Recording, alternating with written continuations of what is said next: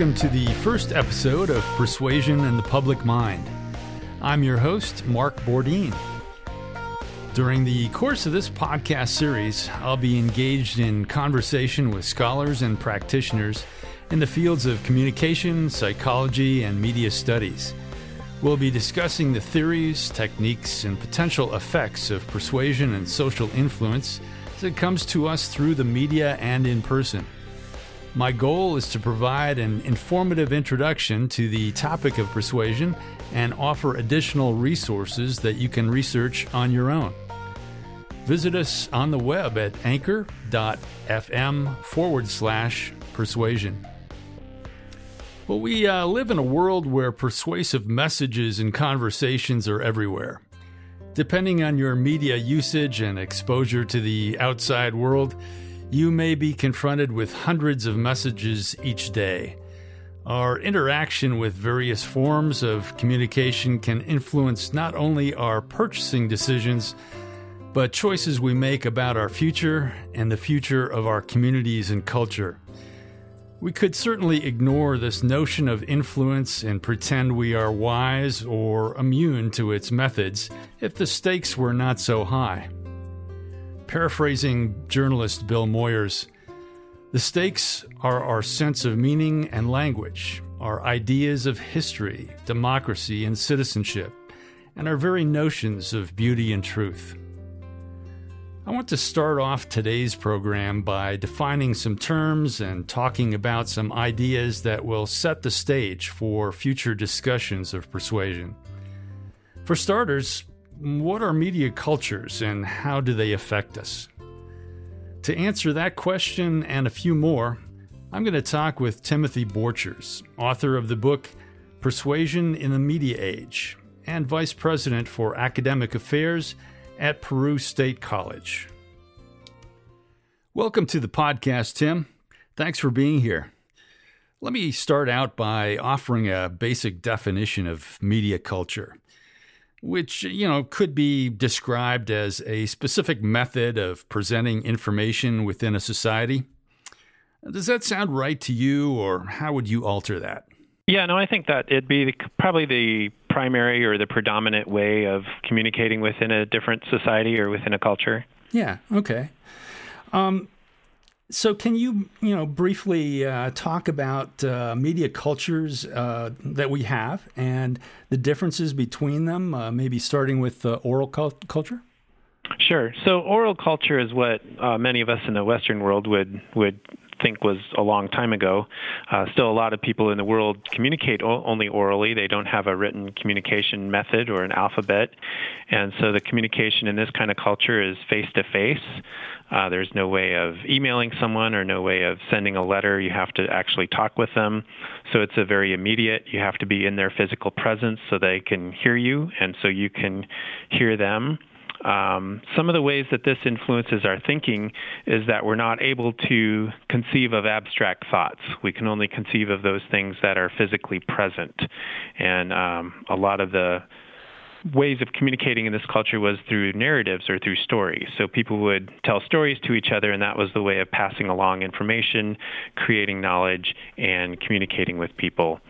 And then when the printing press was developed, uh, that really changed things because now you could send out communication to people. You could publish a book, and people from different geographic areas could read that book.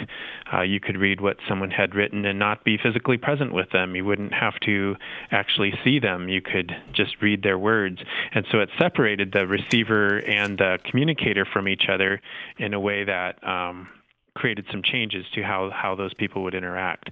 Uh, linear thought was introduced, so as you read a book, you're reading one word and then the next word, so it's a very linear way of, of going. You go from chapter one to chapter two to chapter three, and uh, very different than when you tell a story, which may be repetitive at times, and it may not always follow a linear a linear fashion. Mm-hmm. And also some of the scholars say that abstract thought is possible in a literate or a linear uh, culture because you're now able to write about things that aren't physically present, and you're able to describe things that happened in the past or maybe predict things that will happen in the future. So it kind of really changed how people how people thought. Logic, or kind of our rational way of thinking, uh, came about during this time period. And so that was um, symbolic logic and some of the different ways of testing arguments, some of the different ways of communicating arguments were really developed during this time period. And then when television and radio came along, and television to a much greater extent than radio, uh, really created an electronic culture in which now we're separate from the uh, sender of the communication, the receivers are, but they feel like they're there. So if you uh, watch something on television now, we have four K ultra high definition. It almost feels like the person on the T V is, is right in the room with us. We have um, FaceTime and various video conferencing, so we're able to have some very realistic um, personifications of people that, that aren't there, but it feels like they are. It also creates a a lot of vicarious experiences. Uh, we're able to watch reality T V shows, for instance, and think we know what it's like to, to live like a Kardashian or, or something like that. So we're able to have those kinds of experiences with people, uh, even though they're, we feel like we're present and participating with them, we're not. And so there, there's still that division there. But also it, it really privileges images over writing. Right. Uh, it privileges, again, that the narrative comes back, that, that narratives become uh, very important, and kind of what what stories we hear, what stories we believe becomes the way that we create the knowledge in the world. So in some ways, the electronic culture looks a lot like the oral culture, uh, but obviously there's a lot of technology involved, imagery involved as well. And then the new media culture, uh, kind of an offshoot of the electronic culture, has created a very interactive style where you can interact with people on Facebook or Twitter or text messaging, Snapchat, whatever the case might be. Uh, again, it's a very nonlinear style, and it's very different than, than what even the it's, there aren't often images involved, yet a lot of the time you're responding to images, you're responding to previously created knowledge. Um, when you text someone just a couple of words and they know exactly what you're talking about and you don't have to tell them the whole story, really abbreviate some of the, the stories that we tell. So mm-hmm. kind of as, as we've gone through Western culture, we've gone from an oral to a literate to an electronic to a new media style of, of communicating, and they've all had different facets that have been significant, and they've also changed how we communicate and how we think about the world in which we live. So what was media scholar Marshall McLuhan telling us when he said, the medium is the message? So McLuhan said, yes, the medium is the message. And what he's saying is that how we perceive something determine or plays a role in what that, that communication means to us. So if you are Uh, reading something in a newspaper, you're going to have a different uh, view of, of the event. You're able to go back and reread things that you might have missed. Uh, you're able to uh, maybe pull up some other sources and, and take a look at um, sourcing the article that you're reading.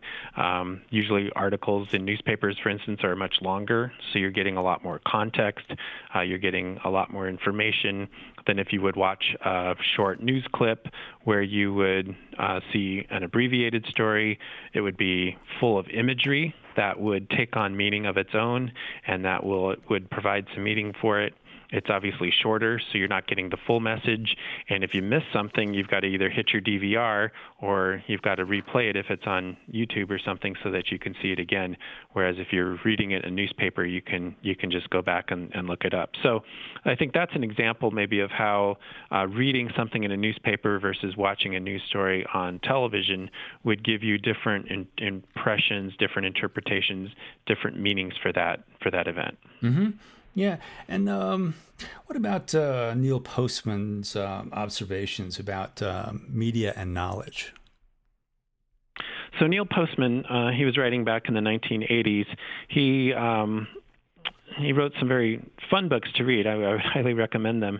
Uh, he talked a lot about how knowledge was fragmented, and so we get bits and pieces. You never really get the full story. You're getting a little bit from here and a little bit from there.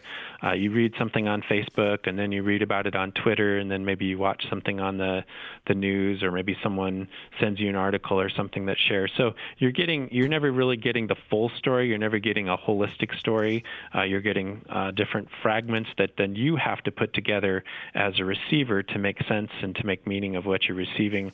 He also talked about the important role of television and how that predominates our culture. And so um, you know, when you see political speeches, for instance, they're they're set up for television. Uh, the cameras are positioned in such a way to show the candidate. All the supporters are behind them.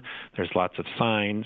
And so really that becomes a very powerful image that contributes to the story that's being told and the knowledge that's being created about it. Uh, he also talked about knowledge requiring specific processing skills. And so that's where I think uh, as a culture, we're not fully able to dissect some of the messages that we get. And I think the Facebook messages that propagated during the two thousand sixteen election is a good example where, you know, people saw these seemingly true statements put out by their friends and and family members, and so they forwarded them on, and, and it was hard to really tell what was real, what was fake. And so we've we've kind of lost that ability to Uh, use linear reasoning, to use logical reasoning to dissect and to test evidence and to present counter evidence and to come to a conclusion about it. Uh, so he, he said in order to really make sense of the world, you have to really be able to use those skills. And then he talked a lot about in, invisible technologies. And so he talked about um, we don't fully understand the impact of some of the technology that we're using. And again, I think some of the Facebook and Twitter examples are great. We don't even know who the source of that um, message is. We just kind of take it at face value.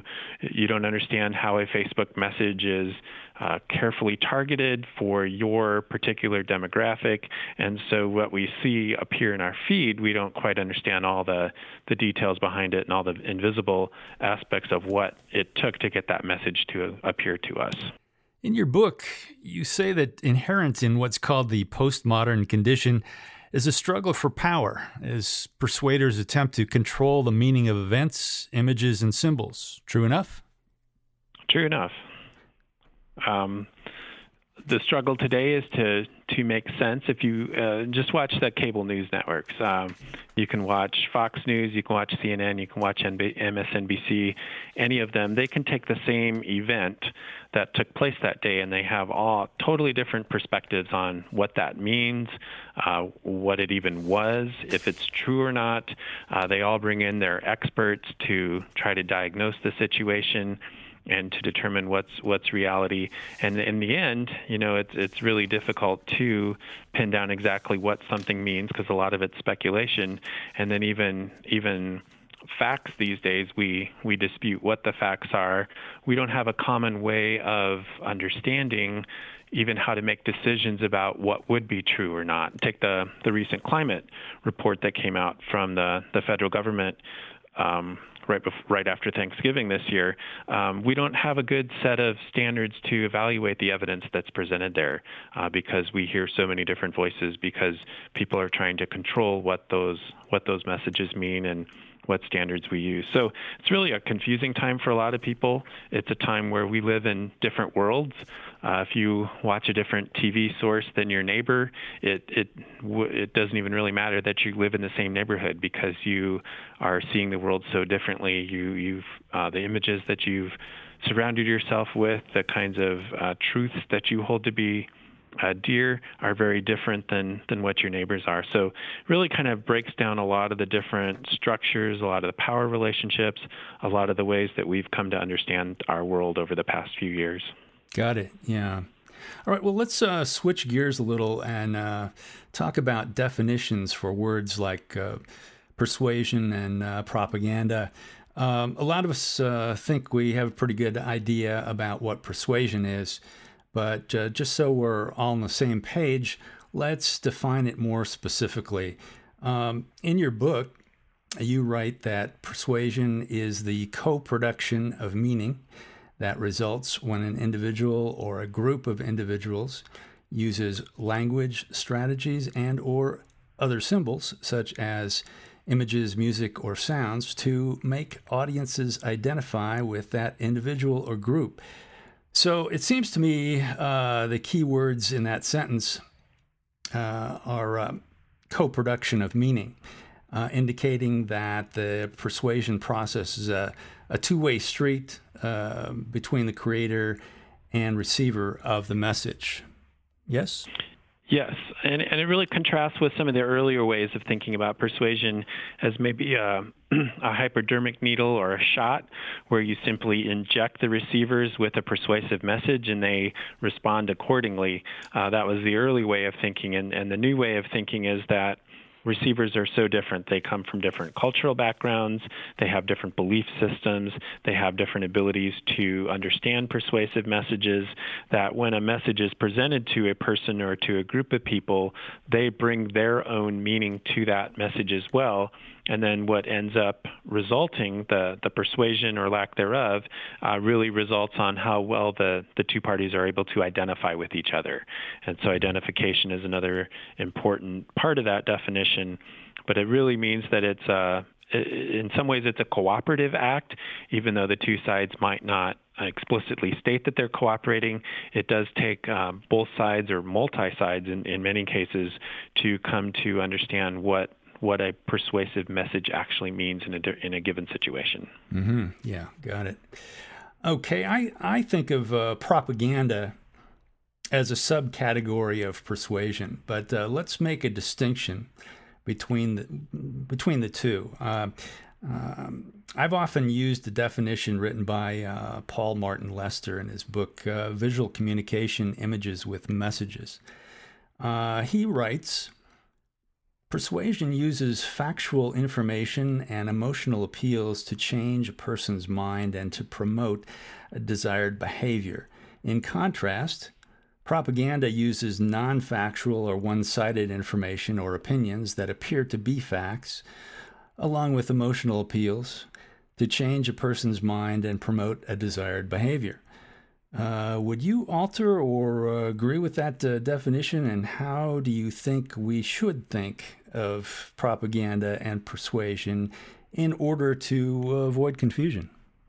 I think generally I would agree with that definition or, or distinction. I think propaganda too often comes from sources that we can't readily identify.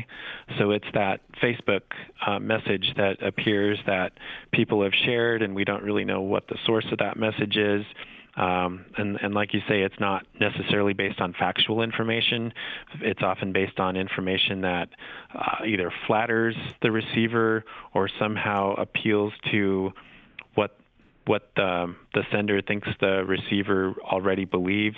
So it's often reinforcing uh, behaviors. It's often uh, it's quite often that the source is not revealed, and then it may use Um, false or misleading uh, methods of argumentation as well. So the, the rationale is, is not there behind a, a propaganda message. And usually there's no opportunity or no, no opening for the receiver to ask questions, to become engaged in it, to have interaction with it, or else those interactions are so carefully staged and manufactured that the uh, receiver doesn't isn't fully aware of what they're doing in response to it. Well, now that uh, we've come up with a definition for persuasion, let's talk about the characteristics of persuasion. You've listed some in your book. Uh, I'm going to just read some key ideas here, and you can give me your response to them. Uh, let's let's start with the idea that persuasion is audience-oriented. So it should be clear that, that persuasion really is about trying to get the audience to respond to a message, trying to understand who the audience is, uh, really trying to identify with the audience, because uh, if you're if you're not able to do that, then your messages just fall flat. And it's it's important for persuasion today to to really be able to use social media, to really be able to use images, to really be able to use appeals that will attract the different audiences that they're trying to attract. Your uh, second characteristic is that uh, persuasive effects are overdetermined. So that just means that it's really difficult to isolate one particular reason that a persuasive message is effective, because people have so many different aspects of their of their identity, of their culture, that it's difficult to know why two people respond to the same message in the same way. I think the election results of two thousand eighteen, you, hear, you still hear a lot of speculation about uh, why this candidate won, or, or why the Democrats picked up these seats, why the Republicans kept on to some Senate seats. And you hear a lot of different explanations, but it's very difficult to know if there's one overriding reason. So there's just so many different uh, explanations, so many different reasons out there today. Third characteristic: much is left unsaid.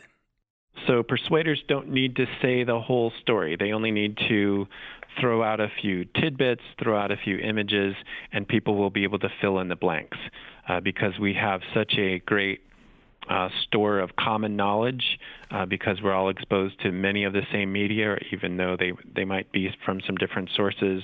Uh, we, we still, you know, I can list a number of events and and uh, you can fill in the blanks based on, on what you know. So persuaders don't need to tell the whole story. Oftentimes when they do, they end up losing people. Uh, so they just throw out um, they just throw out some, some bait and hope that the audience takes the bait and, and fills in the blanks and comes to the conclusion that they want to come to. Persuasion is ubiquitous but invisible. So we're constantly surrounded by persuasion, but we often don't realize it. So I think probably the two thousand sixteen election clued a lot of people into the persuasiveness of Facebook.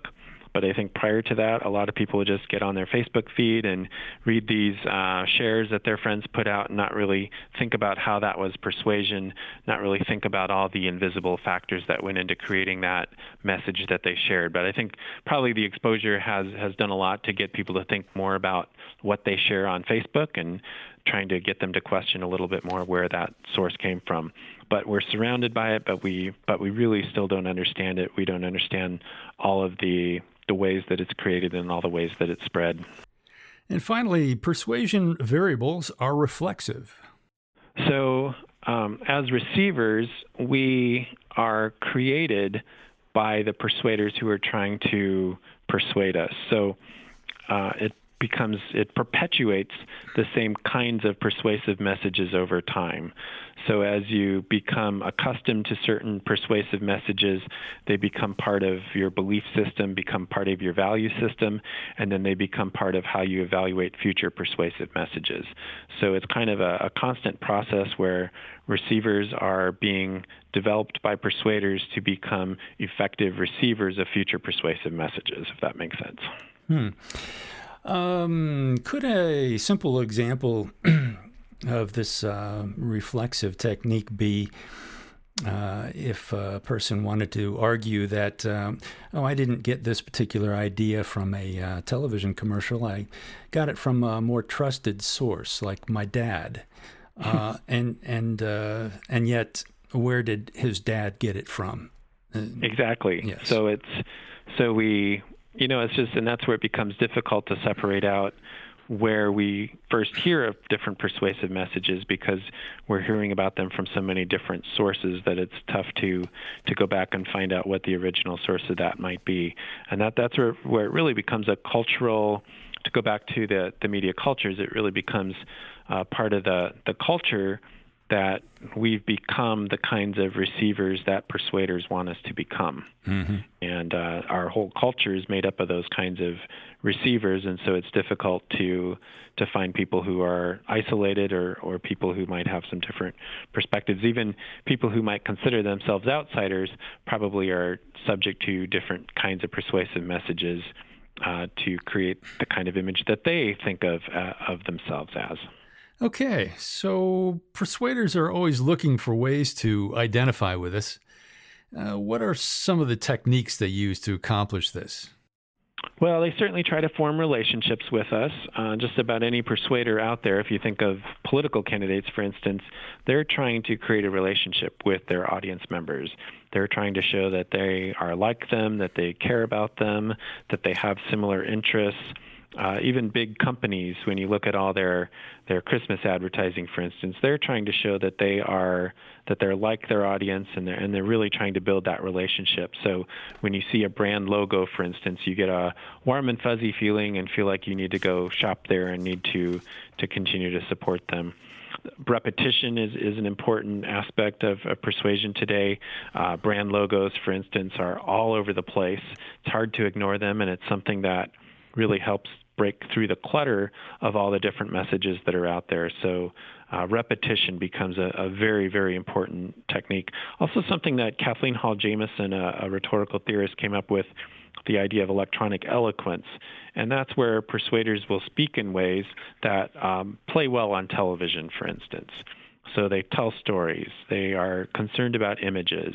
Uh, they're concerned about uh, trying to uh, appeal to the the personal nature of people. So they they tell dis- uh, self-disclosive stories or various things like that. So electronic eloquence is, is the way that persuaders can can really use television, use images to create relationships with audiences. Uh, commoditization is another one, and that's where it it becomes. Um, Persuaders are always trying to put value on their products, put value on their ideas, put value on their apps, for instance. So it's um, so it's really a, a process about to to sell something. You've got to make it seem like it's worth something, and so that's where they invest a lot of time and energy in in increasing the worth of their products or increasing the worth of their brands, and then finally telling stories.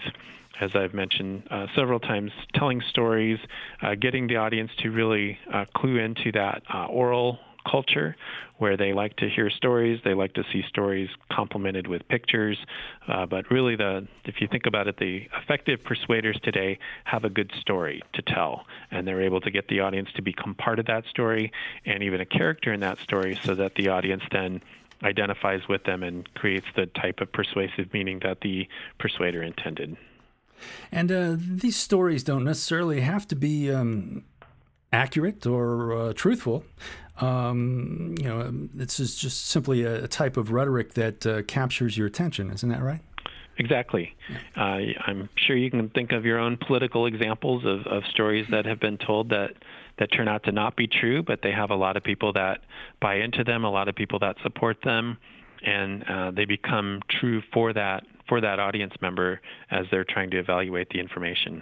With regard to the repetition of advertising, it seems to me that when people are subjected to the same message over and over with no new or counter information, they may think, well, that must be the diet.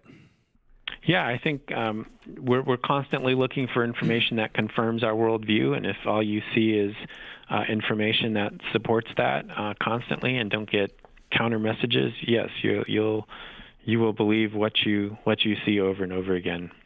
Well, Tim, analysis of the persuasion process will be an ongoing endeavor throughout this podcast series, and you have some general guidelines that can be mentioned now, don't you?